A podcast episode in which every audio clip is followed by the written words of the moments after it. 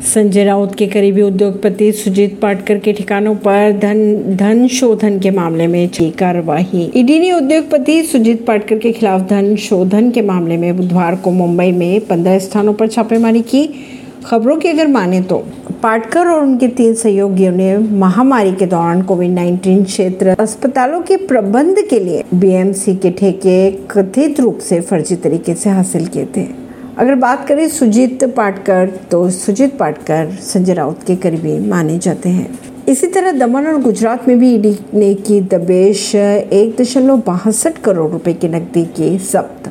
ED ने अपराधी सुरेश जगुभाई पटेल और उसके सहयोगियों के नौ आवासीय और वाणिज्यिक परिसरों की तलाशी के दौरान एक दशमलव बासठ करोड़ रुपए की नकदी जब्त की। ऐसी ही खबरों को जानने के लिए जुड़े रहिए जनता सरिश्ता पॉडकास्ट से, परवेश नई दिल्ली से।